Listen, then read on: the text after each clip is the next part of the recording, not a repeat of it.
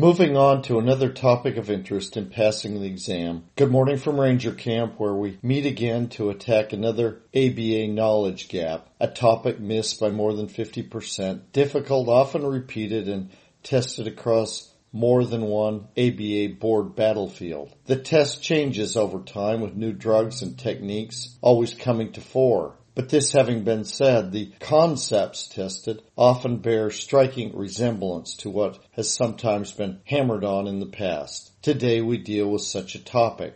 As usual, keyword correlation is in the text of your Bible Big Blue, Big Red, or Mocha Blue central sources. Let's turn now to an important question, answer, and explanation of interest to passing boards. A single best question a 75 year old with Alzheimer's dementia is to be anesthetized. The patient is on donepezil hydrochloride. Which of the following drugs must be used with extreme caution? Is it A, angiotensin converting enzyme inhibitors? B, selective serotonin reuptake inhibitors? C, meperidine? D, succinylcholine? Or E, rocuronium? Good luck and let's saddle up, lock and load, and attack this gap. According to the board, more than 50% of CA3 residents did not know that the prolongation of the duration of action of succinylcholine can occur in patients taking donepezil. More than 50% did not know that prolongation of the duration of action of succinylcholine can occur in patients taking donepezil. Let's attack this gap.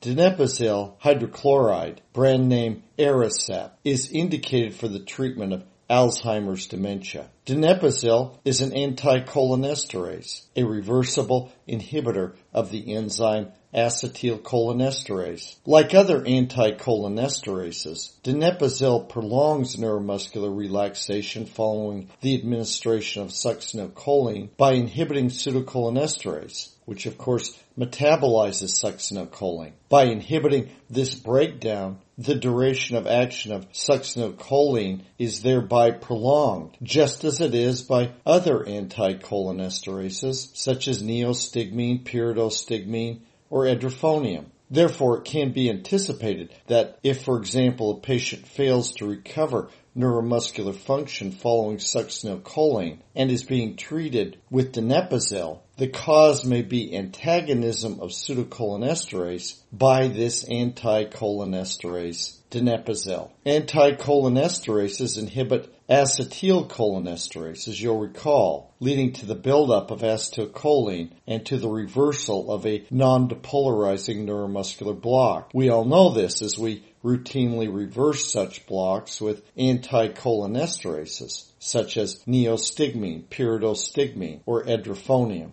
These drugs also, however, antagonize other esterases, and specifically both pseudocholinesterase and non-specific plasma esterases. And this is precisely why the treatment of laryngospasm with succinylcholine following an anticholinesterase will result in prolonged neuromuscular blockade, as succinylcholine is then not broken down by pseudocholinesterase. Much changes, but much remains the same with this test. Donepezil, as an anticholinesterase itself, inhibits pseudocholinesterase 2. To reiterate, and thus is also fully capable of prolonging succinylcholine neuromuscular blockade. So therefore succinylcholine should be used with caution in any patient taking donepezil for the dementia of Alzheimer's disease. Farewell now from Ranger Camp where the top Ranger t-shirt is right out there in front of us. A line some say is from Mark Twain.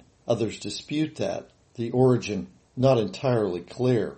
But the line is a good one. History does not repeat itself, but it does rhyme. Expect this newer and now increasingly used anticholinesterase donepezil to be tested in the context of prolonged neuromuscular blockade following succinylcholine administration. A scenario commonly tested following the administration of other anticholinesterases in the past. Onward now to victory and to another important topic of interest in passing boards.